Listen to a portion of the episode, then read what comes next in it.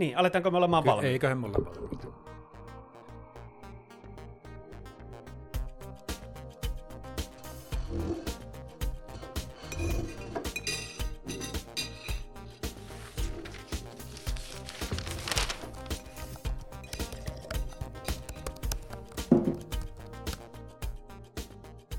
Tervetuloa Lounastauko podcastin 11 jakson pariin. Lounastauko vie ruokapöytäkeskustelut astetta pidemmälle ja antaa äänen pikkukaupungin osaamiselle ja tietotaidolle. Täällä Jämsä-tehtaan neukkarissa nostetaan esiin piilossa olevia jämsäläisten henkilö- ja yritystarinoita ja käsitellään työelämää sekä työn tekemistä erilaisista näkökulmista. Minä olen Petteri Koskinen ja pöydän toisella puolella tänään eh, lounastauolla istuu Arto Saraniva. Tervetuloa Arto. Kiitoksia, kiitoksia. kiitoksia. Lounastauolle. Mukava olla täällä. Mukava, että pääsit paikalle. E, Aloitetaan, mennään suoraan asiaan ja kertoisitko Arto tähän alkuun lyhyesti, että kuka sä olet ja mitä sä tällä hetkellä teet? Eli minä olen Arto Saraniva ja, ja vedän Artio Oytä, Jämsäläistä yritystä, IT-alan yritystä, tuossa Koskentien 11 pihan puolella. Tervetuloa käymään. Sä olet ihan kivenheiton päässä. Tässä Ihan Jämsä kiven tehtaalle. heitto, ei Joo. tarvitse edes linkoa. Ö, miten sä lyhyesti kuvaisit, ö, että mitä Artio tekee? No Artio tekee aika monipuolisesti digitaalista viestintää. Em- Emme, emme siis ää, puutu kovinkaan paljon printtimediaan, vaan mielellään käytämme siinä yhteistyökumppaneita, paikallisia yhteistyökumppaneita. Digitaalinen viestintä ihan laajasti ottaen, alkaen palvelujen tarjoamisesta, niiden ideoimiseen ja kehittämiseen. Okei. Koodaaminen mukaan lukien.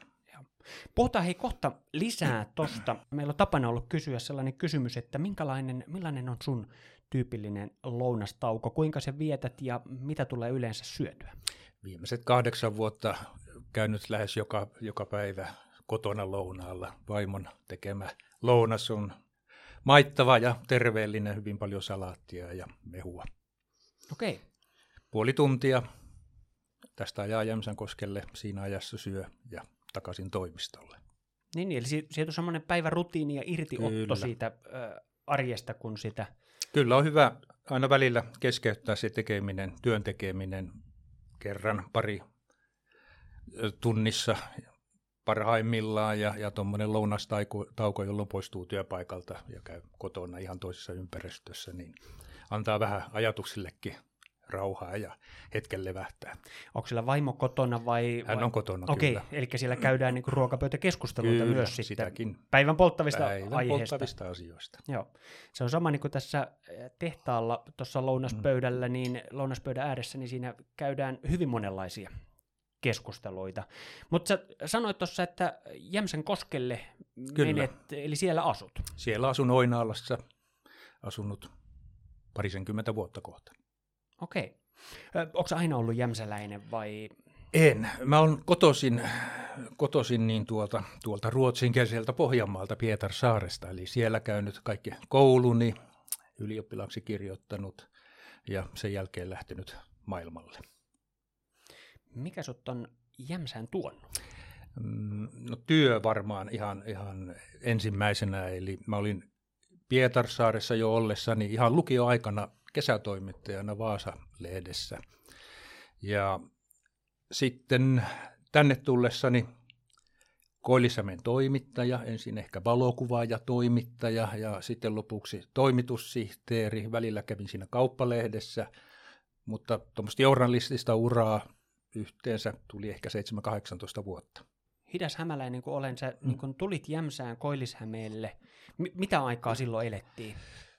Jaa, mm, mä olen, siitä on varmaan 80, jotain 80-lukua. Okei. Ka- se, ja sä teit niitä toimittajahommia sitten 10-15 vuotta vai? Joo, kyllä. Ö, taisi olla yhteensä 17 vuotta ura lehtien palveluksessa.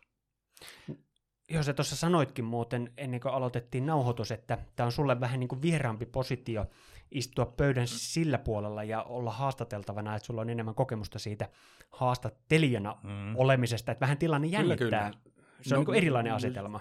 Näinpä juuri. Mutta niin, tota, jos palataan siihen Koillisameseen, niin siinä loppuvaiheessa mun tehtävään kuului vetää projekti, jossa paikallislehdet vietiin pois siitä vanhasta tekniikasta uuteen tekniikkaan. Ja se herätti siinä vaiheessa sitten kiinnostuksen ylipäätänsä ää, tietokoneisiin, digitalisointiin, internettiin, kaikkiin niihin, jotka meille tänä päivänä on ihan arkipäivää. Ja kun se projekti oli loppu, niin, niin aika nopeasti sitten sen jälkeen mä katsoin, että lähden nyt sitten tuonne, joka nyt sillä hetkellä kiinnostaa enemmän. Eli, eli sitten siirryin Artio Oyhyn ja se oli silloin eri nimellä toki, että myöhemmin vasta nimi, nimi muuttui. Heti ensimmäisenä oli niin kuin idea se, että tarjoamme internetpalveluja, eli yritimme alussa olla enemmänkin tämmöinen paikallinen operaattori. Silloin koulut tarvitsi ISDN-yhteyksiä ja vastaavia, me rakennettiin niitä ja, ja, ja toimittiin sen puolen hardwaren paras, parissa. Ja sitten samalla myös sitten rakennettiin itse ensimmäiset omat palvelimet, suurin piirtein kotikoneet vietiin sinne, sinne toimiston perälle ja, ja niitä vähän sitten, sitten viilailtiin ja siitä saatiin ensimmäiset nettipalvelimet, joilla, joilla niin kuin tämä homma alkoi. Eli se on lähtenyt käytännössä internetyhteyksien tarjoamisesta Juu, se kyllä. homma liikkeelle. Tota, no sen verran mä palaan vielä niin kuin taaksepäin, jos ajatellaan sitä, sä toimittajaksi tulit Koilishämeelle, oliko sulla niin siihen liittyvä op- opintotausta sitten? Joo, mulla oli ylioppilastutkinnon jälkeen journalismin kursseja jonkun verran, mutta, mutta niin, niin tota, työelämä veti, veti ja pyydettiin, niin, niin, niin sille tielle sitten jäätiin. Eli journalistiikan opinnot aloitit, mutta... Kursseja, tota, joo. kursseja kyllä, joo, joo, mutta, mutta en, si- en ole valmistunut. Niin, niin. Se on sitten ollut elämänkoulu ja, ja tuota, Sitä. muu niin työssä oppiminen. Kyllä. Mutta sitähän se on tänä päivänä koko ajan. Koko ajan nimenomaan.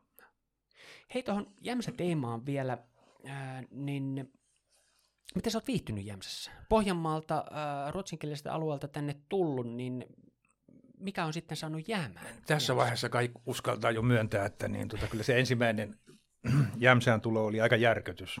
Okei. Okay. Kerro vähän lisää. Kannettiin muuttokamoja äh, ensimmäiseen asuntoon, niin, niin, niin naapuri tulee kysymään, että kuka sinä olet, missä olet töissä ja suurin piirtein paljonkohan tienaat.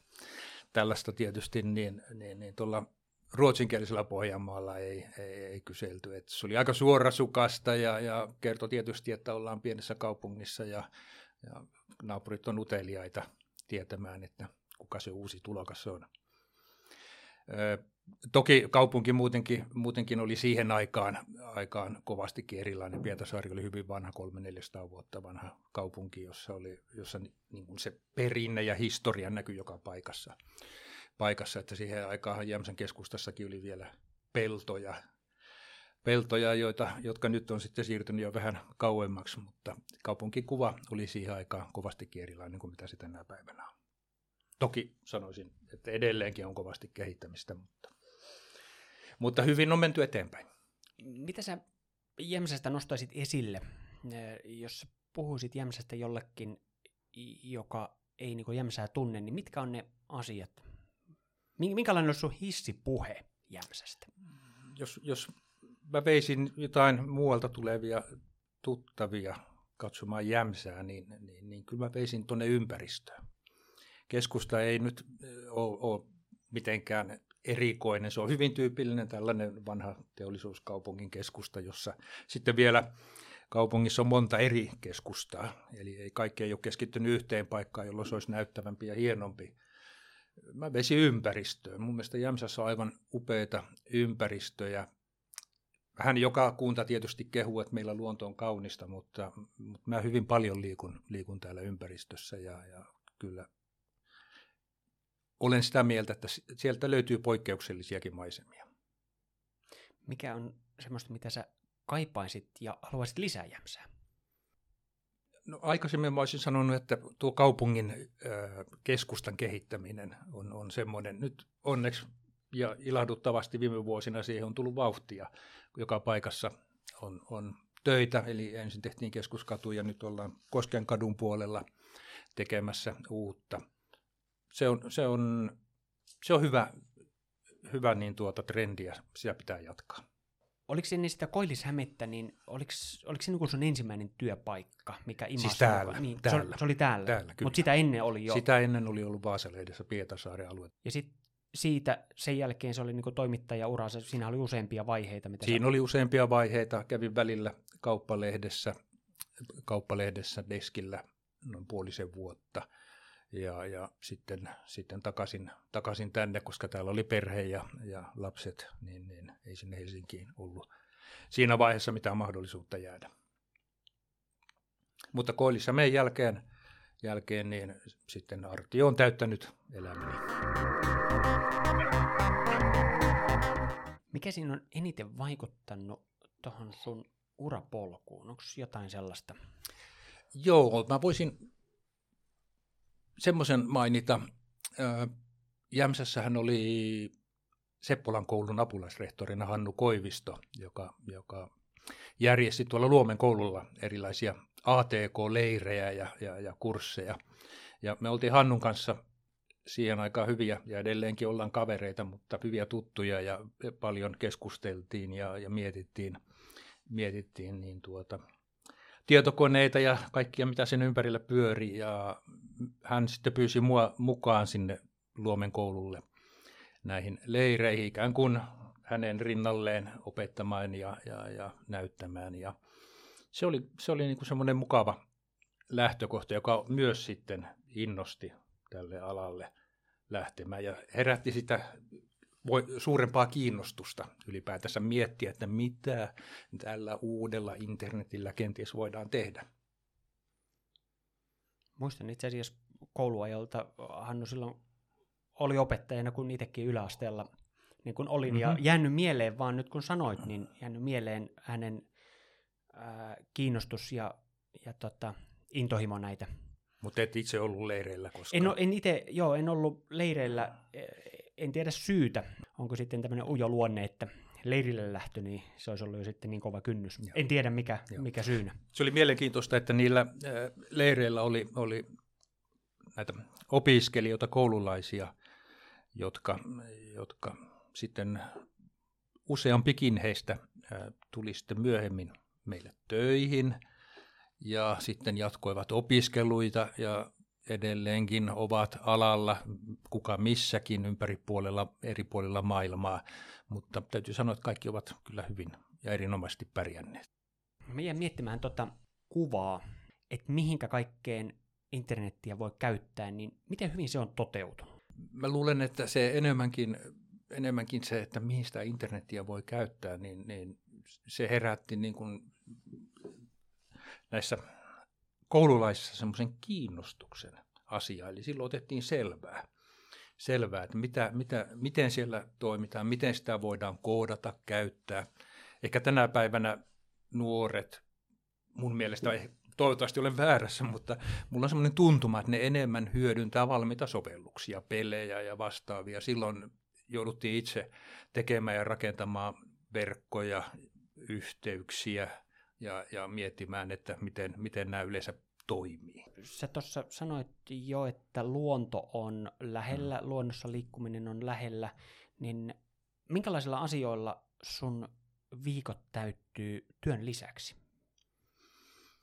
No joka viikonloppu näin syksyllä niin mennään metsään sienestämään, marjastamaan. Nyt on hyvä suppilovahveroaika menossa, tatit on jo out, ei, ei, enää niitä löydy.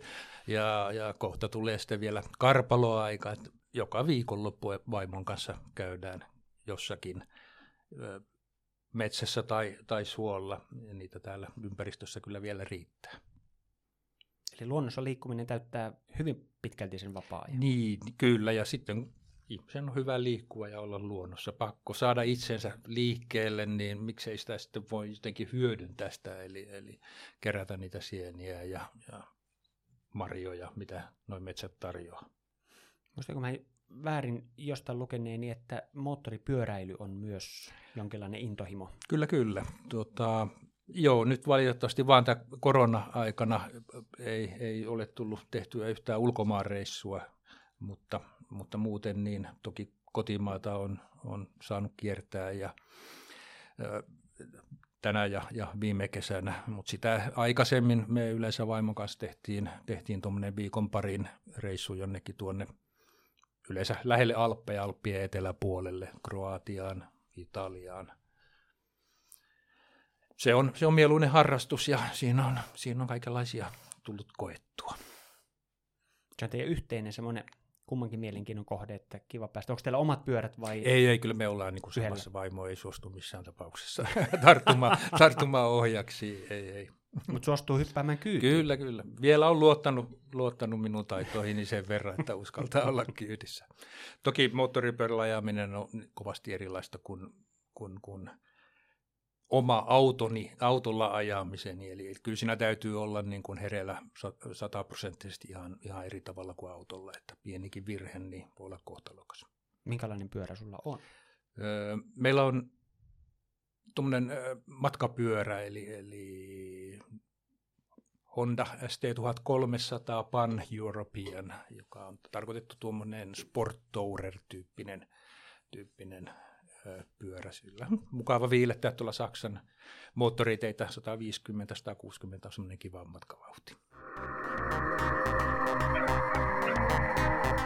Otetaan kiinni siitä artiosta. Kerropas vähän siitä alkuvaiheesta. Oli varmaan ensimmäiset vuodet ihan pöytälaatikko laatikkoyritys ja nimellä Ilamark Oy. Ja mä tulin siihen mukaan, mukaan ja, ja Toisena omistajana siinä oli silloin ja edelleenkin Jouni Honkanen 2000-luvun alussa. Meillä tuli kontakti tuonne Tsekin tasavaltaan. Siellä Ostravasta Mikha Luntsaitik oli opiskelijavaihdos Jyväskylässä ja, ja tuli sitten tekemään meille tämmöistä yritysharjoittelua.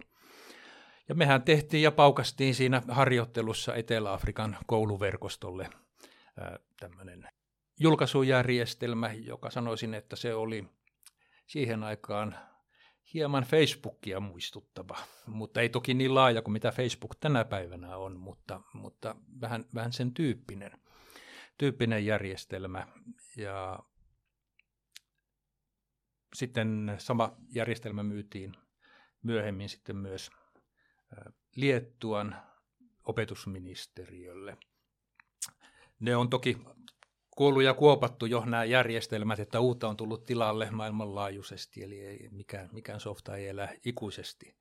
Mutta tämä oli niin kuin näitä alun huippuhetkiä kyllä, että käytiin, käytiin myös sitten ihan Etelä-Afrikassa asentamassa, asentamassa edesmenneen Pentti Pirhosen kanssa, joka oli myös hyvin aktiivisesti, aktiivisesti mukana näissä projekteissa Jyväskylän yliopiston kautta.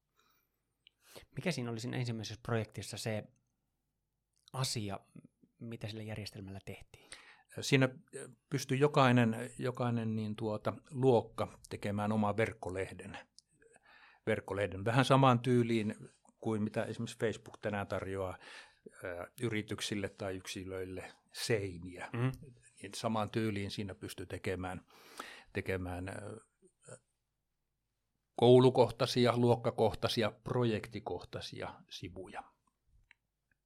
Mutta oliko tämä projekti nyt sit se, minkä jälkeen äh, niin kun Artio tai Ilamarkki silloin äh, niin lähti liikkeelle, ja, ja missä kohtaa, tota, mä yritän hahmottaa aikajanalle Joo. mielessäni, että miten nämä niin limittyy sitten aikajanalle nämä asiat? Joo, siinä vaiheessa, niin, niin tota, eli me oltiin toimittu joitakin vuosia, mutta oltu niin kuin enemmän operaattorin puolella, mutta tästä oli niin kuin se kynnys, meidän ensimmäinen, jossa niin kuin strategia muuttui täysin ja alettiin tekemään sitten softaa. Mitä vuotta elettiin? 2002. Okei. Okay. Ja, ja, ja tämän Etelä-Afrikan jälkeen sitten me tehtiin julkaisujärjestelmä isoille organisaatioille, joka, joka oli sitten monta vuotta kyllä käytössä Seinäjoen kaupungilla, ää, osin Jämsän kaupungilla ja, ja parilla muulla, muulla kunnalla. Siinä idea oli se, että siinä mikään ei ollut tavallaan dynaamista, eli pyrittiin, pyrittiin niin täydelliseen turvallisuuteen. Dynaaminen järjestelmä julkaisi staattisia HTML-sivuja, jolloin, jolloin niin kuin, voidaan sanoa, että se järjestelmä on kyllä erittäin turvallinen. Silloin jo, tämä oli ehkä vuotta 2005, niin, niin näihin asioihin kiinnitettiin huomiota. Mutta tietysti sitten oman, oman järjestelmän ylläpitäminen ja, ja jatkokehittäminen niin, niin, niin osoittautui sitten, sitten semmoiseksi työsaraksi, että, että, että siinä pitää koko ajan vaan kehittää ja kehittää, ei ehdi oikein myydä eikä, eikä nauttia tuloksista. Ja samaan aikaan sitten maailmalla alkoi levitä näitä open source-projekteja, joista ehkä ensimmäisenä tuli Joomla ja sitten perään aika nopeasti WordPress. Ja kun niissä kehittäjä, kehittäjä, kehittäminen on ja jakautunut ympäri maailmaa ja niitä saattaa olla tuhansia niitä kehittäjiä, niin toki tämmöisen projektin kanssa ei mun mielestä kannata lähteä kilpailemaan, vaan otetaan ne projektit omaa haltuun ja tehdään niihin, niiden päälle ja niiden li, sisälle omaa lisäkehitystyötä, esimerkiksi lokalisointia Suomen olosuhteisiin tai meidän asiakkaiden tarvitsemia lisäominaisuuksia. Tämä on, tämä on niin kuin sitten ollut se kolmas strateginen muutos yrityksen toiminnassa, eli jätettiin se iso oma koodaaminen, koodaaminen niin kuin jätettiin taakse ja, ja tartuttiin näihin open source-tuotteisiin. Miten sä kuvaisit Artion ydinosaamista tällä hetkellä? Meillä on erinomaisen hyvä osaaminen WordPressistä, sen visuaalisesta toteutuksesta, käyttöliittymien suunnittelusta. Ja, ja toki mä nostan tietysti esiin Mikael Karjalaisen, jolla, jolla, joka on aivan loistava koodari ja pystyy niin kuin paneutumaan sinne koodiin bittitasolle asti. Et, et, et, näitä kaikkia tarvitaan. Me tarvitaan yritys tarvitsee hyvää koodaria, joka ymmärtää koodia ja osaa, osaa muokata sitä. Me tarvitaan entistä enemmän myös käyttöliittymäsuunnittelijoita, jotka osaa, osaa tehdä ideoista digitaalisia kokemuksia, mikä toki on myös meidän slogan tällä hetkellä. Ideoista digitaalisia kokemuksia. Kyllä. Eli me tar- ideana on siis tehdä meidän asiakkaille, kehittää meidän asiakkaille heidän asiakkaiden asiakaskokemuksia. Niin, että kun me myymme sivuston tai verkkokaupan omalle asiakkaalle, niin se on rakennettu ja suunniteltu, tehty niin, että heidän asiakkaat saavat siitä hyvän kokemuksen. Minkälaisia haasteita asiakkaalla tyypillisesti on, kun se on teihin yhteydessä, artioyhteydessä? No joo, asiakkaalla tietysti voi olla monenlaisia haasteita, mutta jos mä ajattelisin, mikä meidän näkökulmasta on usein olennainen, on se, että miten saada se asiakas sitoutumaan siihen projektiin. Heillä on varmastikin ihan selkeästi tarve saada joko verkkokauppa tai, tai uudet, uudet kotisivut, nettisivut, verkkosivut, what, however we call it, mm.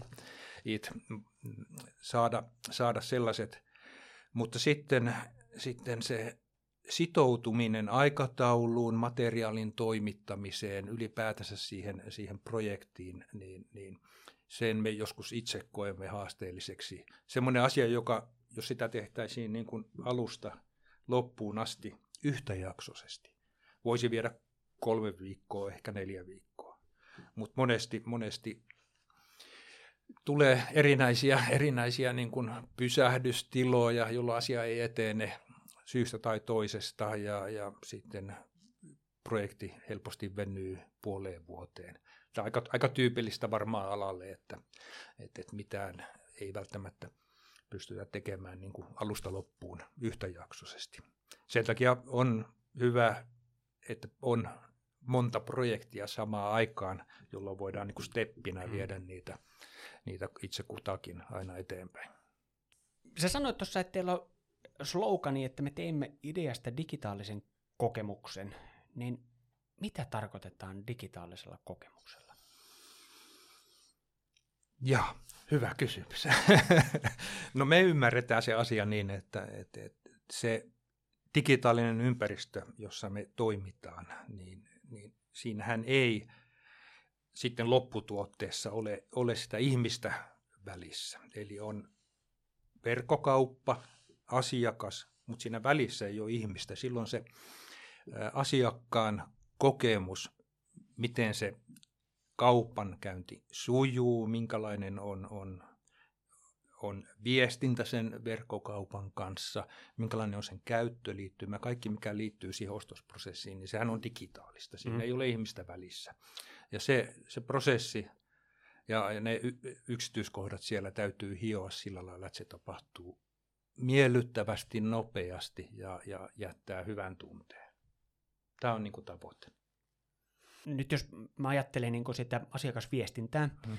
niin riippuen tietenkin liiketoiminnasta, niin siellä voi tapahtua jo erilaisia viestinnän toimenpiteitä paljon ennen niin kuin sitä, ennen kuin siirrytään siihen verkkokauppavaiheeseen, ja toisaalta hmm. sitten tapahtuu paljon myös sen ostotapahtuman jälkeenkin toimenpiteitä, niin onko tämä koko ketju se, mihinkä Artio ottaa Kyllä, kantaa? koko ketju. Siis alkaen siitä, että se asiakas ensinnäkin löytää sen kaupan. Yleensähän se äh, löytää sen joko googlaamalla tai sitten, sitten kaveri kertoo tai, tai okei, okay, joka tapauksessa se löytö, löytämisprosessi on siinä ensimmäisenä ja me voidaan vaikuttaa tietysti siihen hakukoneen näkyvyyteen, eli, eli tehdään ne sivut niin hyvin, että, että ne nousee siellä hakukoneessa mahdollisimman korkealle, jolloin todennäköisesti se kauppa saa myös sitten enemmän kävijöitä. No sitten se asiakas tulee sinne ja se, että kuinka nopeasti se latautuu se sivu, mitä siinä ensimmäisenä tarjotaan, on sitten kysymys kaupasta tai muuten, muuten tämmöistä peruskotisivuista. Miten se viestii sen asiakkaan kanssa, niin, niin, niin tämä kaikki on osa sitä kokemusta. Ja jos, jos asiakas sitten vielä tekee ostoksia verkkokaupasta, niin, niin minkälainen se viestintä on sen jälkeen. Sieltä lähetetään kiitoskirjeitä ja, ja, ja tietysti toimitusvahvistuksia, et cetera.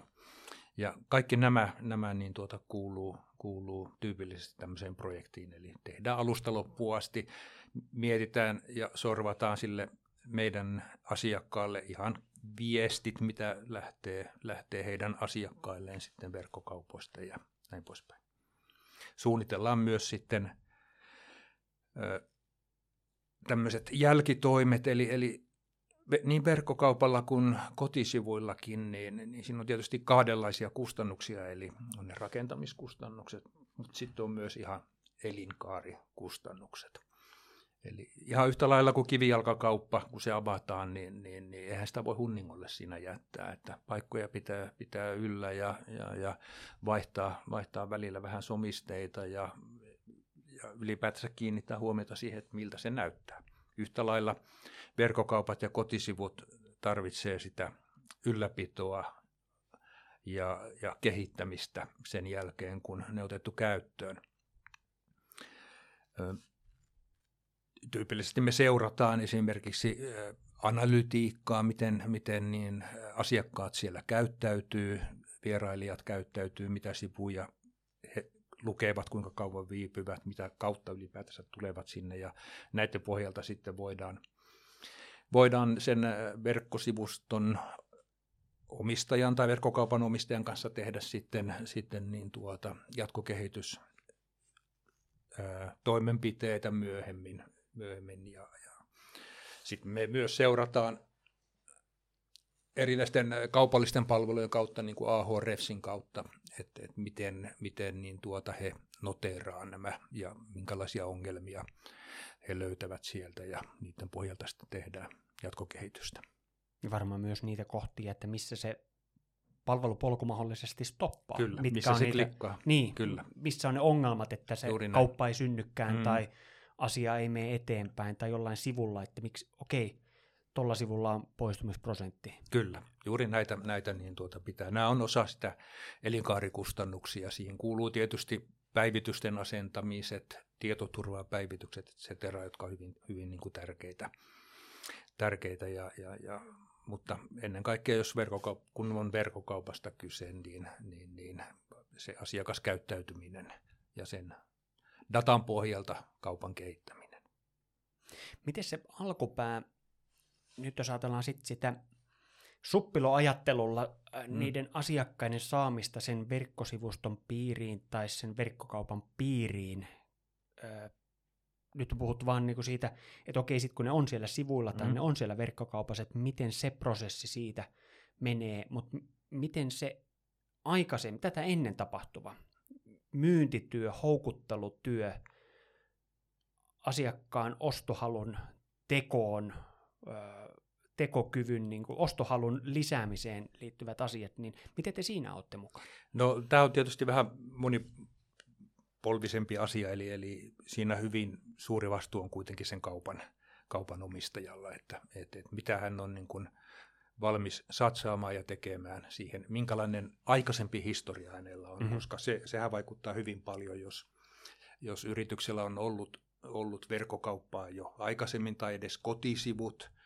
kymmenenkin vuotta, niin, niin, niin sillä on hyvä historia, johon on, johon on sitten hyvä lähteä tekemään esimerkiksi uutta, uutta verkkokauppaa.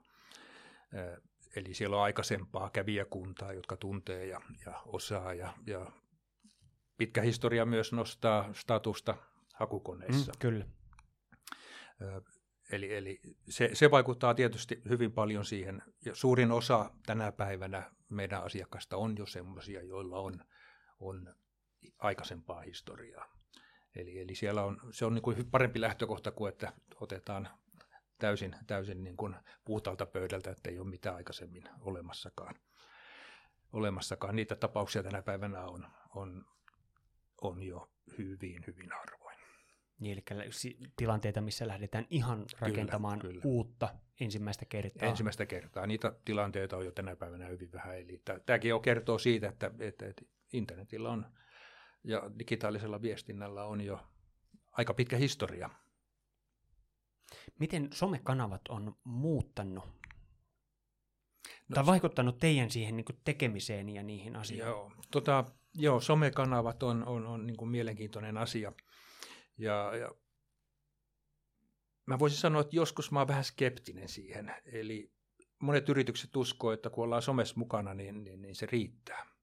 Mutta mun henkilökohtainen näkemys on sellainen, että se helposti antaa väärän kuvan siitä suosiosta, eh, suosiosta minkä se yritys saa niillä, seura- niillä seuraajillaan, koska ne hyvin usein on siitä samasta kuplasta, samasta paikkakunnasta, paikkakunnalta tuttuja, sukulaisia, muuten, muuten niin kuin yrityksen tuntevia. Se ei välttämättä ole se paras tapa hakea uutta asiakaskuntaa muualta, johon kuitenkin niin kuin kaikkien yritysten pitäisi, pitäisi, jotka verkkokauppaakin haluaa tehdä, niin pitäisi pyrkiä somessa pitää olla, se on yksi mainonnan ja viestinnän väline, mutta, mutta se ei ole mikään autuaksi tekevä. Ei, ei pitää yksinomaan siihen, siihen luottaa. Edelleenkin mä uskon ja väitän, että tavallinen, tai siis asiakas, joka hakee palvelua, niin ensimmäisenä kirjoittaa kuitenkin hakukoneeseen ja menee, lähtee sen kautta liikkeelle, kuin yrittää etsiä Facebookista jotain palvelua tai tuotetta tai Twitteristä tai vastaavasta. Eli, eli hyvä siellä on olla mukana ja toki mekin ollaan siellä aktiivisia, aktiivisia mutta, mutta se ei, se ei, en, en jaksa uskoa, että se, sen paraan pelkästään voi hyvää bisnestä rakentaa. Se on totta, että se seuraajamäärät, ää, tykkäykset somessa ei vielä tarkoita mitään kauppaa. Mm, kyllä. Et jos se jää sinne somen puolelle, kuinka niistä saadaan ohjautumaan sinne verkkokauppaan, se kaiketi on mm, se. Kyllä. Siis, ja, ja, niin, tässä on se haaste, miten sieltä saadaan, saadaan ne asiakkaat sinne verkkokauppaan tai yrityksen sivuille. Eli, eli en tiedä, onko tähän olemassa mitään viisasten kiveä, mutta, mutta suosittelen ja, ja ainakin itse näen niin, että väkeä pitäisi saada, saada sieltä somesta enemmän sinne yrityksen omille sivuille itse allekirjoitan jotenkin tätä, niin kuin samaa ajatusta, että mikä on käytännössä se yrityksen masterkanava siihen viestimiseen. Tai mä olen niin kuin ajatellut mm. sen, että, että yrityksen kotisivut esimerkiksi, tai organisaation kotisivut pitäisi olla se masterkanava, ja muut niin kuin kanavat ohjaa Kyllä. siihen masterkanavaan, missä sitten hallitaan se Juuri näin. kaikki. Just näin. Ja, ja tota, mielellään esimerkiksi, jos ajatellaan niin kuin kuntakin sektoria, niin, niin kyllä mä näkisin, että, että, että se masterkanava on se ehdottomasti se tärkein paikka ja, ja sinne pitäisi keskittää mahdollisimman paljon sitä viestintää. Nyt näkee tilanteita, jossa niin kuin kunnalla saattaa olla puolenkymmentä viiva kymmenenkin eri viestintäkanavaa ja, ja niiden hallitseminen ja, ja siis äh, on pitkässä juoksussa hankalaa ja herää kysymys, miksi ne ei niitä, niitä samoja asioita laiteta sinne pääsivuille, siis siihen omaan, omaan verkkosivustoon, joka esimerkiksi kunnalla on olemassa. Että pöytäkirjat ja, ja, ja muut palvelut niin saatetaan hajottaa johonkin kolmannen osapuolen järjestelmiin. Mä en oikein näe sitä hyvänä, hyvänä ratkaisuna. Eli sä olet tietyllä tavalla sen tiedon niin kuin keskittämisen kannalla. Kyllä, jos, jos, jos niin tuota, esimerkiksi julkisella sektorilla halutaan se homma pitää hanskassa, niin kyllä se, kyllä se parempi olisi keskittää.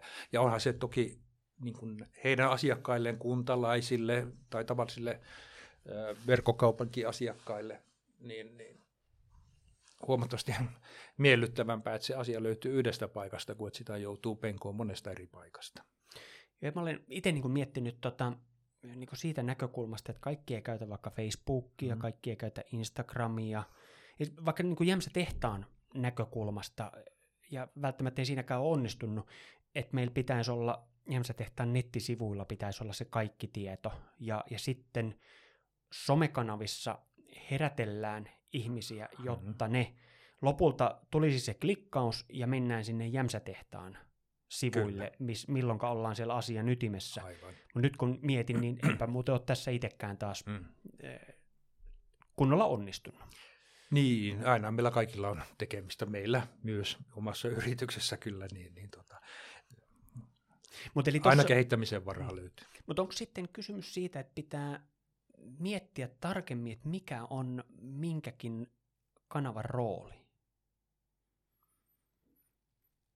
Ja, ja mik, milloin ollaan tyytyväisiä siitä niin kanavassa niin toimimiseen, että mitä sillä halutaan saada aikaan? Niin ja miten sitä mitataan? Niin, miten joo, esimerkiksi joku kyllä, somen, joo. somekanavan ö, tuloksia mitataan. Jos ei sinne laita rahaa ja ala mainostaa, niin ei sulla oikein ole mitään mittareita, että et, jolla voi niin kun arvioida, että toimiiko se vai ei. Jos esimerkiksi kunta on jossakin someissa, ja, niin, niin miten se tykkääjien määrä, onko se nyt joku mittari? Ei mun mielestä välttämättä ole hyvin vaikea mitata, että kuinka, kuinka tehokas se kanava on, mutta taas omat kotisivut, niin sieltä löytyy paljon enemmän tarkempaa ja hyvää analytiikkaa, jota voi mitata selkeästi niin kuin helpommin kuin jotain somen toimintaa. Kun te teette projektia, niin asetetaanko siellä selkeästi mm. tavoitteet sitten, ne mitattavat tavoitteet sille sivustolle tai verkkokaupalle, noihin, noihin asioihin, vaikka ostoskoriin siirtyminen tai mm-hmm. ostostapahtuman läpivieminen tai yhteydenottopyyntö, pyyntöjen lähettäminen, onko nämä sitten niitä mitattavia asioita vai minkälaisia tavoitteita sillä asetetaan? No ei ehkä noin, että tuossakin hyvä esimerkki sinänsä, että joku asiakas saattaa toivoa, että se ostoskoriprosessi hoidetaan yhdellä ainoalla sivulla, toinen haluaa, että siinä on steppinä, kysytään ensin yhteystiedot, toimitusosoitteet seuraavassa stepissä. Eli, eli siinä on vähän erilaisia käytäntöjä. Ei se oikein, oikein ehkä mittariksi. Kyllähän tietysti asiakas seuraa sitten sitä käyntejä, siis meidän asiakas seuraa omien asiakkaidensa määrän kehitystä ja, ja sitä kauppaa, kuinka se sujuu. Viedäänkö ne kaupat loppuun vai jääkö ne ostoskorit jonnekin roikkumaan – sehän ei tietenkään välttämättä tarkoita sitä, että, Että, että jos järjestelmässä itsessään olisi vikaa, vaan ehkä, ehkä asiakasta ei sitten loppupelissä ole tuote kiinnostanut, että on saattanut sitten vaan olla toisia ajatuksia. Mutta meidän mittarit, millä me seurataan niin kun, ja yritetään arvioida, miten meidän projektit menestyy, niin on ehkä kuitenkin vähän erilaisia kuin taas sitten sen tilaajan. tilaaja. He katsoo niin suoraan, että tuleeko, tuleeko niin uudesta verkkokaupasta enemmän rahaa sisään, onko se investointi kannattanut. Ja, ja meillä, meillä taas mittarit on ehkä vähän erilaisia, että me katsotaan niin kuin enemmän sitä kävijämäärää määrää kuin, kuin sit niitä lopullisia osto, ostosmääriä. Se on ehkä meille parempi indikaattori. Mutta tuohan on positiivinen asia, että se teidän asiakas katsoo, miten sillä on ollut vaikutus siihen liikevaihtoon. Joo, joo, jo, kyllä. Koska me, sehän on niinku oikeastaan ainut lähtökohtakin, kyllä, kyllä, että kyllä, liikevaihdon pitää mm, lisääntyä. Mm, kyllä. Ja, ja pienemmillä resursseilla pitää pystyä käsittelemään enemmän asiakkaita tehokkaammin ja viivan alle jää enemmän rahaa. Juuri näin.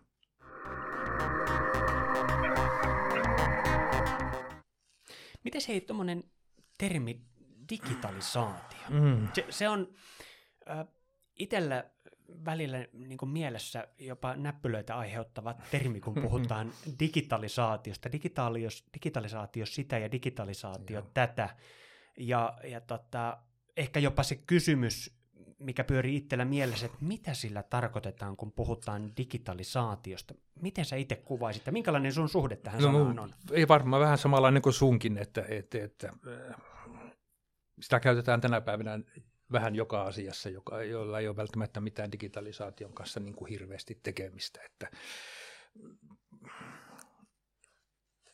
ei tuohon voi oikein antaa mitään yksilitteistä vastausta. Tämä on kaikki menee tietysti verkkoihin pikkuhiljaa enemmän ja enemmän, ja onko se sitä digitalisaatiota suuren yleisön mielestä sitten? Ehkä näin. Onko se itse tarkoitus? No ei, ei kai voi sanoa, että se itse tarkoitus on, mutta niin tehokas se voi olla ja, ja, ja edullinen. Avaa Ehkä vähän, niin, avaa niin, vähän niin, enemmän, mitä niin, se tarkoittaa. Niin, eli, eli tavoittaa helposti suuria massoja – kustannukset kuitenkin voi pysyä hyvinkin kohtuullisena. Jos ajatellaan nyt esimerkiksi verkkokauppaa, perustat kivijalkakaupan tai verkkokaupan, niin sehän voi olla niin kuin aivan hirveä ero kustannuksissa. Kivijalkakaupan perustaminen voi maksaa ihan siis monta kertaa enemmän kuin verkkokaupan perustaminen, ja varmasti yleensä näin onkin. Tyypillisesti joku verkkokauppa semmoisen voi saada noin kymppitonnillakin jo, mm-hmm. mutta lähdepäs perustamaan kivijalkakauppaa kymppitonnilla, niin luulen, että välttämättä tulokset ei herä kovin häävejä ole. Eli se digitalisaatio voi olla, on edullista, totta kai, verrattuna, verrattuna perinteiseen bisneksen tekemiseen. Ja sitten siinä on aina mahdollisuus onnistuessaan tavoittaa, tavoittaa suuria joukkoja. Toki siellä on myös sitten niin kuin suomalaisten yritysten näkökulmasta aivan hirveästi myös uhkia ja haasteita. Isot kansainväliset Amazonit, Amazonista alkaen ovat Eurooppaan kovasti tulossa ja, ja, ja kyllä, kyllä se, siihen kannattaa suhtautua vakavasti. Ja mietit tämmöistä termiä kuin asiakkaan tunteminen oman kohdejoukon tunteminen, millaisia ajatuksia nämä herättää sinussa?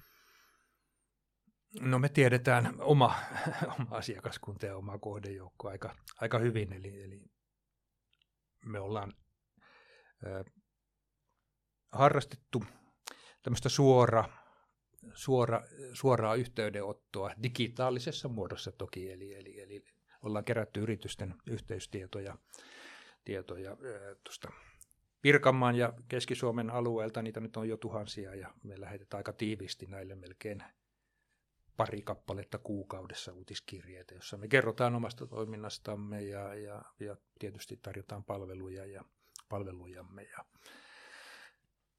Tämä on niin, tätä on harrastettu nyt parisen vuotta ja näyttää ihan hyvältä. Se on, se on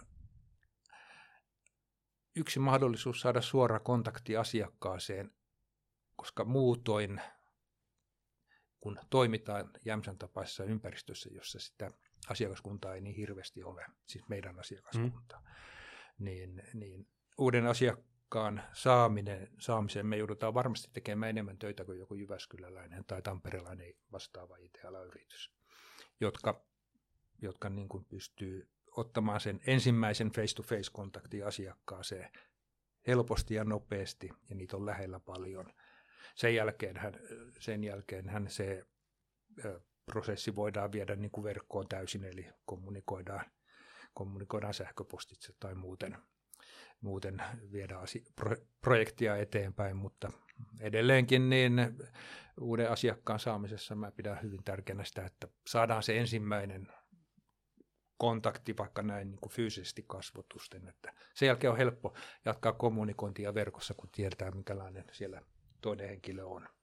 Eli se luottamuksen synnyttäminen kyllä, se syntyy siinä, kyllä. Sehän on se ensivaikutelma monesti, joka ratkaisee. Ja, ja tässä tietysti yritykset, jotka toimii noissa isossa, isoissa kaupungeissa, niin kyllähän ne tietysti selkeästi paremmassa lähtökohdassa on kuin, kuin me täällä. Että meillä on vähän pitkä matka tuonne tuonne uusien asiakkaiden luo.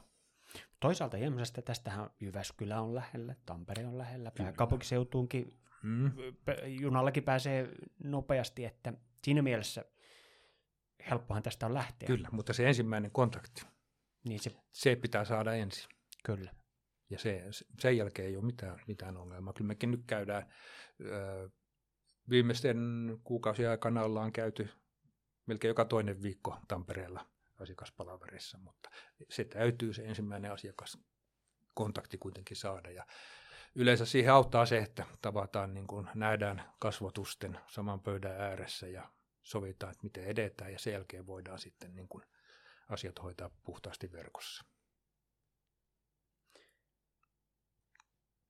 Miten hei tämmöiset termit, tekoäly, robotiikka, kyberturvallisuus, miten nämä teidän liiketoimintaan liittyy ja liittyykö ne ja minkälaisia ajatuksia näistä syntyy? No tekoäly, robotiikka ei ehkä niinkään, kyberturvallisuus kyllä, kyllä niin kuin kovastikin. Eli, eli meillähän on tietysti oma, oma datakeskustolla täällä Jämsässä toimistomme yhteydessä, yhteydessä ja, ja kun siellä on satojen asiakkaiden ö, omaisuutta, hmm verkkosivuja, sähköposteja, niin totta kai me joudutaan niin kuin, niin kuin kyberturvallisuuteen kiinnittämään huomiota ja, ja, ja onneksi meillä on hyvä osaaminen, osaaminen niistä järjestelmistä, joita me käytetään ja me ollaan niitä toimitettu myös asiakkaillemme, käyttävät niitä sitten tai ylläpidämme heidän puolestaan sitten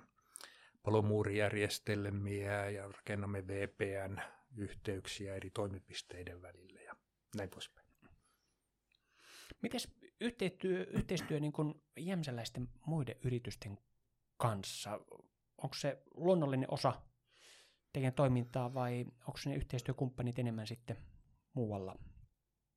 Ehkä ne on enemmän muualla, eli, eli meille jämsäläiset yritykset on, on, näkyy enemmän asiakkuuksina kuin, kuin sitten sellaisina yhteistyökumppaneina, joiden kanssa kehitetään, kehitetään ja ideoidaan näitä, näitä tulevia ratkaisuja. Tietysti oppilaitokset, niiden kanssa on tehty ihan hyvää yhteistyötä ja me ollaan saatu Gradialta kyllä mukavasti harjoittelijoita ja mielellään ollaan, ollaan heitä niin kuin otettukin sieltä aina voi jotain uutta kivaa ideaa tulla ja joka tapauksessa vähän, vähän uutta spirittiä. Mi- joo, sano vaan. Niin. Tätä, mä mietin, kun tuon oppilaitokset mainitsit, että mikä on se, jos ajatellaan Artion toimintaa, että minkälaisella koulutuksella voisi tulla mahdollisesti koputtelemaan, että hei, olisiko harjoittelupaikkaa tai mikä on semmoinen hyvä lähtökohta? No tänä päivänähän suuri osa varmaan tulee ammattikorkeakoulutasolta. mutta ei, ei sulje pois sitä, etteikö, etteikö vähemmälläkin koulutuksella, koulutuksella pärjää. Kysymys on hyvin paljon siitä, että onko mielenkiintoa ja harrastuneisuutta alaan. Silloin kun palataan vähän taaksepäin, kun puhuttiin Joo. niistä Luomen kouluista, niin, niin ne kaverit, jotka siellä silloin oli, niin ne, ne tosiaan, niin kuin mainitsin, niin oli kiinnostuneita siitä, että mitä tästä voi tehdä. Ja nehän puuhas kaikki päivät, päivät tietokoneiden kanssa. Ja silloin ei ollut vielä kaikki valmiita pelejä ja ohjelmistoja, joiden kanssa sitten aika tänä päivänä ehkä kuluu, vaan, vaan silloin, silloin tyydytettiin omaa uteliaisuutta, että mikä tämä on. Ja niistä kavereista on, on, on tullut monesta kovia tekijöitä tänä päivänä. Tänä päivänä. Ja jos tämmöistä harrastuneisuutta niin kuin tänä päivänäkin tuntee, tuntee ja, ja on kokemusta, niin, niin e, eihän siihen ammattikorkeakoulua tarvita. Että, että, että ihan, ihan ammattikoulun jäljiltäkin, jos on kymmenen vuotta sitä ennen niin kuin kotona harrastanut tietokoneita, tehnyt siis muutakin kuin vaan pelannut, mm. pelannut Doomia tai jotain, jotain muuta peliä, niin, niin, niin nehän, nehän voi olla tosi kovia kavereita. Eli aito uteliaisuus. Kyllä, ehdottomasti. Juuri se. Mikä on Arto Sarannivan ydinosaamista? Joo, tästä pitäisi. Soitetaanko töihin ja kysytään. Voi tulla tylyjäkin vastauksia. Mutta niin, niin, tällä hetkellä siis se, mitä, mikä niin kuin on meidän organisaatiossa minulle langennut, niin on, on se ensimmäinen kontakti asiakkaaseen. Ja sitten sen jälkeen mä pystyn luottamaan ja antamaan niin kuin ohjakset muille, ne hoitaa projektit ja viestinnät ja, ja tekee, tekee tuotteet valmiiksi ja homma pelaa hyvin. Sitten minä hoidan, lähinnä sitten pidän järjestelmiä yllä aamusta ilta myöhään, eli, eli, eli meidän palvelinkeskusta, sen kehittämistä, käyttöjärjestelmiä ja näin poispäin. Ja tässä jälleen palataan siihen luomen, luomen aikaan, että näiden asioiden parissa silloinkin jo puuhasteltiin. Rakennettiin omia tietokoneita. Nythän ne tietysti on palvelimet ihan, ja järjestelmät ihan eri luokkaa, luokkaa mutta minä, minä niin kuin valvon niiden toimintaa, toimintaa ja yritän pitää ne tyytyväisenä. Sulla se aito uteliaisuus niitä kohtaan. Joo, ja ei se, mä, mä tykkään siitä, kun mä tiedän, että siellä kaikki pelaa, niin, niin, niin, niin. toki mä, mun ei päivällä tarvitse työpaikalla sitä tehdä, tehdä, mulla silloin riittää, voin tehdä, keskittyä ihan muihin, koska ne on siinä vieressä ja, ja asian koko ajan niin kuin tavallaan takataskussa. Sitten kun kotiin menee, niin, niin, niin sama työläppäri heti, heti käyntiin ja, ja siellä, siellä sitten niin tuota, semmoinen pieni musta ikkuna pyörii, jossa lokit pyörii ja jokaisen palvelimen logi pyörii. Ja kun niitä on vuosikausia tuijotellut, niin, niin, niin siellä silmä heti tarttuu, jos siinä on jotain epänormaalia. Ja silloin niin kiirehtii katsomaan, että onko tuossa nyt jotakin tuossa palvelimessa häikkää. Mutta mä muistan silloin alussa meillä saattoi olla 20 pientä, pientä palvelinta siellä pöydällä, jotka oli itse tehty. Ja nyt siellä ei joku neljä rautapalvelinta, rautapalvelinta, mutta niissä on yli 20, noin 25 virtuaalista mm. palvelinta sisällä. Eli, eli, eli siinä mielessä asiat on mennyt helpompaa. Mutta vieläkin voi tulla sellaisia päiviä kuin eilen, eilen että, että, että tuossa kun Kosken tiellä Elenia päätti, että nyt tuo sähkökaappi siirretään siitä kadun kulmasta, kulmasta vähän kauemmaksi, niin, niin, niin, niin, niin me saatiin pe- perjantaina, perjantaina siitä tietoja, että maanantaina kello 20-23 talosta katkee kaikki sähköt ja, ja, ja silloin oltiin töissä puoli 12 asti vain katsomassa, että kaikki sujuu hyvin. Siitäköhän johtuu, että eilen illalla, kun mä Artion sivuille jotain asiaa mun piti tarkistaa sille, niin en, Et päässyt en päässyt. Varmaan, joo. joo. Oli kah- siinä oli semmoinen tunnin, tunnin paussi, että et, et, silloin, silloin niin kun, tosiaan piti ajaa kaikki alas. Okei. Mietinkin, että onkohan Arto töissä nyt. Oli töissä. Mä arvasin siis ihan oikein. kyllä, kyllä. Mikä ei merkitys sun mielestä yhteisöllä on työelämässä? Hmm. Yhteisö on kaiken ydin. ydin et, et. Meillä on ihana, ihana tiimi ja, ja, ja tota, se on opettanut minua paljon enemmän kuin minä olen koskaan pystynyt niitä opettamaan. Ja, ja hyvä näin, että, että, että tuntuu, että mitä enemmän antaa sen, antaa sen niin kuin olla omissaan ja, ja, ja katsoo vaan sivusta, niin sitä paremmin sillä toimii. Onko teillä jotain semmoisia viikoittaisia rutiineita, millä sitä yhteisöä vaalitaan? Kyllä, me joka maanantain, maanantaina, niin maanantai-aamuna, niin siellä on semmoinen tunnin puolentoista palaveri, jossa katsotaan viikon tehtävät. Ja siinä tietysti ensimmäisenä vaihdetaan kuulumiset, että mitä viikonloppuna on, on tapahtunut ja tehty. Paljonko sieniä on tullut? Esimerkiksi, juu, juu, kyllä. Se on yksi, yksi tämän ajan syksyn niin kuin perus, peruskeskusteluaiheita. Kuka on löytänyt mitäkin. Niin, mutta paikkoja ei kerrota. No paikat pitää pitää ehkä pikkusen. Sanotaan, että voidaan niin kuin suuntaa antaa. Mäkin voin kertoa hyvä, hyvän suunnan. Mä yleensä käyn tuolla Palvian suunnalla. Okei. Okay. Mm. Jämsäläisille tiedoksi. Mutta tarkemmin ei sano. No sen, ehkä joku voi arvata, jos seuraa mun Facebook-päivityksiä, niin siellä ehkä joskus on kuvia niistä maisemista. Onko hei työuralta joku semmoinen käänteen tekevä mieleenpainuva hetki? No niitä on muutama ja ne aina liittynyt siihen, kun yrityksen strategia on pistetty uusiksi. Ja se ensimmäinen tapahtui silloin 2000-luvun alussa, kun jäätiin siitä paikallisesta operaattorista pois. ADSL tuli ja, ja se vei niin kuin bisneksen pohjan, jolloin piti ruveta, ruveta tekemään jotain muuta. Ja sitten tuli tämä oma omien järjestelmien, julkaisujärjestelmien koodaus. Sitä vei neljä, viisi vuotta, niin, niin sitten tuli maailmanlaajuiset open source-tuotteet, jotka, jotka niin kuin, kun ne näki, niin totesi, että ei kannata keksiä pyörää enää. Niin mm. ota tuo pyörä tuolta ja, ja, ja tee siihen jotain lisää, laita siihen vähän pinnoja ja, ja, ja muuta, muuta bling-blangia sisään. Se oli, se oli niin kuin yksi, yksi näistä, näistä, eli mä oon aina monesti sanonut, että tämä yrityksen, yrityksen vetäminen on ollut, ollut neljän viiden vuoden välein strategian uudelleen myllerrystä. Ja nämä on jäänyt mieleen, mieleen että on jouduttu osittain aloittamaan, niin kuin, ei nyt ihan alusta, mutta, mutta kuitenkin pistämään asiat aika perusteellisesti uuteen uskoon. Mä jään tässä jo laskemaan, että missä vaiheessa tällä hetkellä ollaan menossa. Että... Mutta se ei ihan toistu silleen. No se nyt, nyt mä luulen, että niin tuota, tilanne on vähän rauhoittumassa niin kuin kaiken kaikkiaan. Toki mä voin olla ihan väärässä, siellä voi kuplia uusia tuotteita, uusia tapoja tehdä näitä asioista, joista, joista minä en, en vielä tiedä.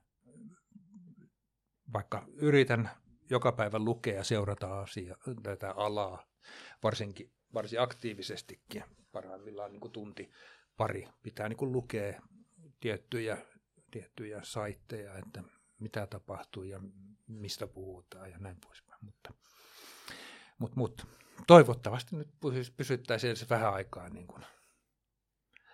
Ei tarkoita sitä, että kehitys pysähtyy, mutta, että, mutta näilläkin tekniikalla saadaan, tekniikoilla mitä nyt nyt asiakkaille toimitetaan, niin saadaan hyvää aikaiseksi. Mutta koko ajan täytyy olla hereillä totta ja kai, seurata, totta kai, kyllä. mitä maailmalla juuri, tapahtuu, juuri, mitä juuri, trendejä on. Mm, kyllä. Ja paljon, paljon sieltä niin kuin tämmöistä pientä kehitystä tulee koko ajan. Mutta se, että tuleeko joku niin iso, että vaihdetaan joku koodaamisen kieli tai vastaavaa tällaista, niin, niin, niin. ne on niin isoja asioita. Mm. Että, että mutta nekin on mahdollisia. Nettiä on perinteisesti koodattu PHP, mutta siellä voi olla jotain muuta, muuta joka on ehkä tehokkaampaa, tehokkaampaa ja johonka löytyy sitten paremmat työkalut tehdä sitä. Siitäkin on hyvin pitkälle kiinni. Mä olen ajoittain kysynyt kysymyksen, että mikä on pahin moka? Mikä on sattunut? Hmm.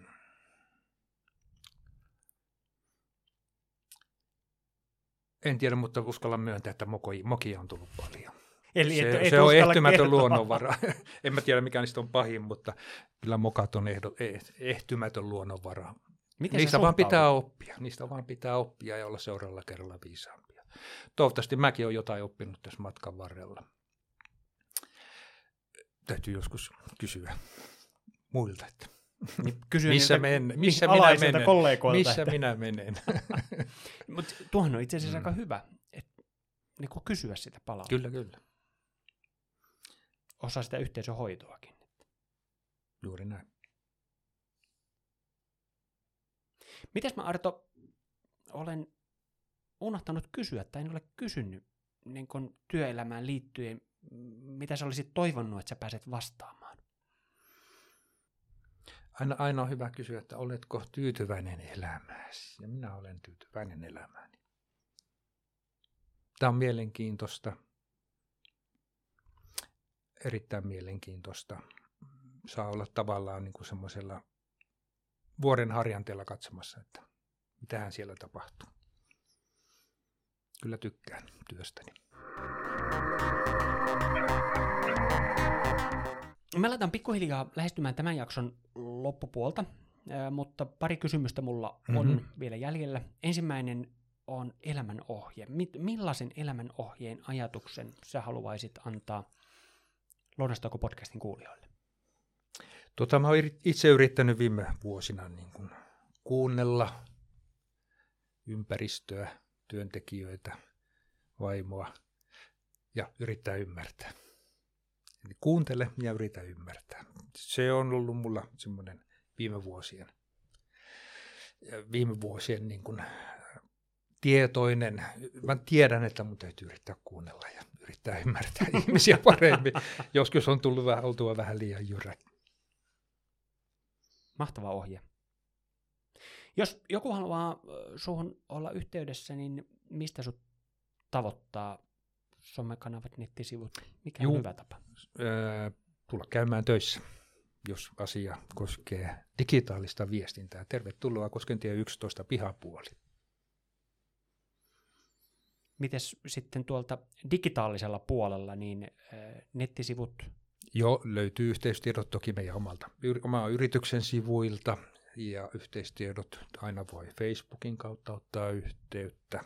onko se Facebookissa ihan, No, oon mä siellä kohtuullisen ahkera. Mä en nyt en tee sillä lailla äh, hirveästi omia päivityksiä kerran kuussa korkeintaan, ja no jotakin ihan tämmöistä sienestykseen tai ulkoiluun liittyviä tai muuta, mutta mä seuraan siellä jotain semmoisia esimerkiksi ammattiin liittyviä, liittyviä ryhmiä, joista, joista niin kuin, ammattiin ja työhön liittyviä ryhmiä, joista saa ihan mukavaa tietoa ja pysyy vähän jyvällä siitä, että mitä muualla tapahtuu ja ajatellaan. Mutta paras tapa on tulla selkeästi toimistolle Ovi- kyllä. käymään, aukasta ovi ja Joo, meillä on tulla ter- tervehtimään. Kyllä, tervetuloa. Joo. Laitetaan vielä tuohon podcastin kuvaukseen nuo yhteystiedot, niin jokainen löytää ne Hyvä. siitä. Kiitoksia Arto, että tulit vieraaksi Lounastauko podcastiin tänne Jämsä, Jämsä-tehtaan etätyötilan neukkariin. Kiitos, kiitos. Oli oikein mukava käydä ja kiutella. Hyvät kuuntelijat, lounastauon pariin palataan jälleen ensi jaksossa uuden vieraan kanssa. Muistakaa pitää lounastauot, syökää monipuolisesti ja käykää rohkeasti mielenkiintoisia lounastaukokeskusteluita. Se olisi sitten ensi kertaan. Hei hei! Hei hei.